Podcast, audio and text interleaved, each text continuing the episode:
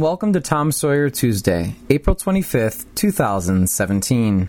Have you ever wondered if it's real, the magic of possibility aligning with divine time, and the realness of a dream coming true?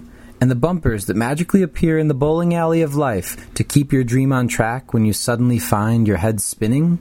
This week, I would like to explore the mystical moments that often occur as spontaneous circumstances aligning to give you that brilliant aha and clarity you need.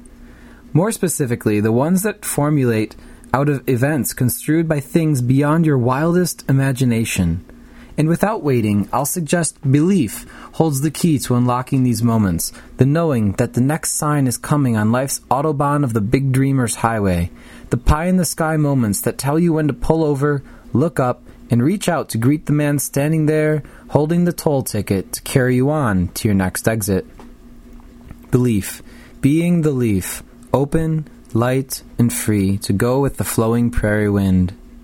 Traveling back from a momentous trip to New York, riding the prairie winds this week, I stopped for some Amish pies and a chat with my good pal Marion. He is the father of five and has the voice of a mountain.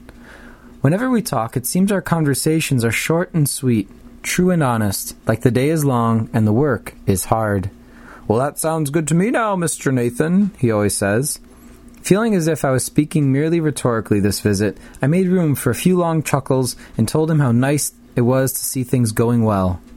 Walking out of his shop and closing the door, it occurred to me that one of the things he said was a Pinterest quote I read last week Success is rented, and it's due every day. Thinking of his daily regiments of rising to shine early to do the work by day, eat pies by afternoon, and count stars by night, I realized the perfect simplicity in the system of his life. I also realized that he might be evolving his perspective on the use of technology, but that is no surprise to me because he is quite a savvy lad. And speaking of savvy lads, the Irish know how to prop you up when you're struggling to see the road you're walking. Do they, you might ask? They do. Walking to the restroom in a classy Chicago mainstay two days later, I heard the ramblings of two Irish lads and made an introduction. A rumble of laughter followed as they signaled for me to join them and their wives at their table. The next day, they were visiting me at the Metropolitan Club overlooking the Windy City skyline. In those precious moments, not only did I learn that bartenders should never pour Guinness into a frosted mug, but that my Irish veins go deeper than I realized. They began telling me of old Irish fables, stories about storytellers, the likes of who they said I reminded them. Flattered, I continued telling them the story of Big Murphy, my great grandfather, who I'd recently started a brand about.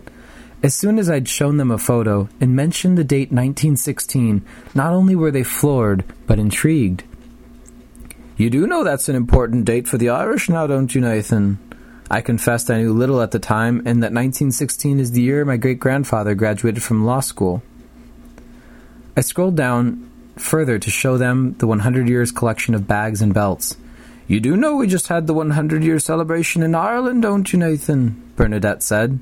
My smile grew wider as each detail began ironing itself out to perfection. We did mention we have both beautiful daughters, you know, Nathan. Fine Irish girls. I blushed and told them how lovely they must be. A bellowing cloud of laughter seemed to ignite the already roaring pub like conversation we had cocooned inside the jazzy, sophisticated culture of the Metropolitan Club. You'll have to excuse me as I go snap a few photos of the view before I go off to heaven, Jimmy said. And like that, the banter continued like a big band playing to the tune of long lost friends gathering for a pint. As we said our goodbyes, an emphatic thank you repeated from my lips and echoed from my heart. They seemed to have swept me up into a moment of great repose, a retreated sense of trust that everything was on track one that left me there to ponder their uncanny arrival and seamless departure from my world of big thinking, Big Murphy creating, dream chasing pursuits. On one hand, I felt like I'd just met a few guardian angels, and on the other, that perhaps it was all just a dream. Whatever the case, I prefer to see life as a quest for recognizing moments that only the magic of trust, belief, and patience can draw into reality and paint on the canvas of our lives.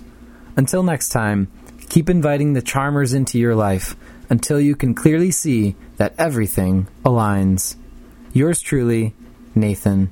Get lost to find yourself. And as always, thank you for listening.